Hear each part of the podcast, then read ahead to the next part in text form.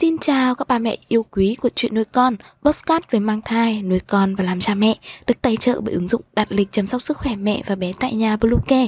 Mình là Ngân. Hôm nay trong chuyên mục về trẻ sơ sinh và trẻ nhỏ, chúng ta sẽ cùng nhau đi tìm hiểu về một chủ đề, đó là bố mẹ có nên cho trẻ uống lại một liều thuốc sau khi nôn hay không. Chúng mình sẽ quay trở lại ngay sau đây. Ba mẹ hãy tải ngay app Bluecare để đặt lịch tắm bé, điều dưỡng vú em, chăm sóc trẻ sơ sinh, xét nghiệm và điều trị vàng da cho bé tại nhà, nhắc và đặt lịch tiêm chủng. Ngoài ra, Bluecare còn cung cấp các dịch vụ như xét nghiệm níp lấy mẫu tại nhà, massage mẹ bầu, chăm sóc mẹ sau sinh, thông tắc tia sữa, hút sữa và rất nhiều dịch vụ y tế tại nhà khác.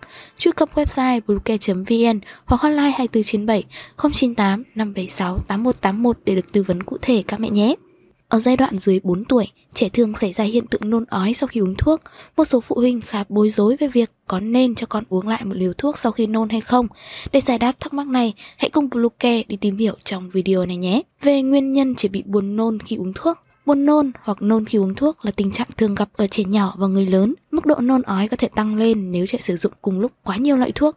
Sau đây là một số nguyên nhân chính làm xuất hiện cảm giác buồn nôn sau khi uống thuốc, chẳng hạn như vị thuốc đắng hoặc khó uống, trẻ vừa uống thuốc vừa chạy nhảy, trẻ bị sặc khi bố mẹ ép uống thuốc, uống thuốc trong lúc đói hoặc ăn quá no, trẻ bị dị ứng thành phần trong thuốc kháng sinh, chức năng nuốt của trẻ em chưa được hoàn thiện. Vậy có nên cho trẻ uống lại một liều thuốc sau khi nôn? Để trả lời cho câu hỏi này, bố mẹ nên xem xét một số yếu tố về thời gian uống thuốc, tình trạng của trẻ, lưu lượng, sức khỏe và tuổi của trẻ. Tốt nhất bạn nên trao đổi với bác sĩ điều trị hoặc dược sĩ để đưa ra hướng giải quyết an toàn cho bé. Bên cạnh đó, các chuyên gia thường dựa trên thời gian kể từ khi uống thuốc đến khi trẻ nôn để bổ sung lại liều lượng thuốc phù hợp cho con. Bạn có thể tham khảo một số nguyên tắc cơ bản sau đây. Trẻ nôn trong vòng 15 phút sau khi uống thuốc và có thể nhìn thấy viên thuốc trong dịch nôn thì cần uống thêm một liều thay thế. Trẻ nôn sau một tiếng uống thuốc thì có thể uống thêm một liều thay thế.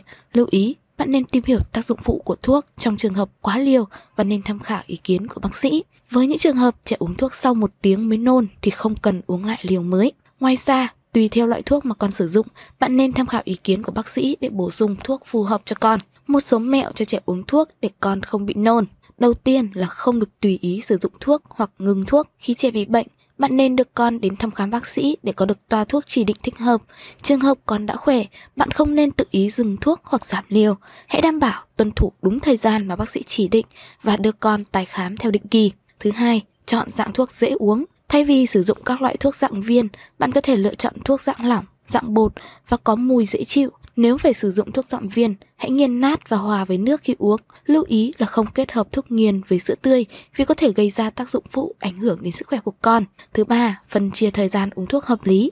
Bạn nên tham khảo ý kiến của bác sĩ hoặc dược sĩ về phân chia thời gian uống thuốc hợp lý cho con.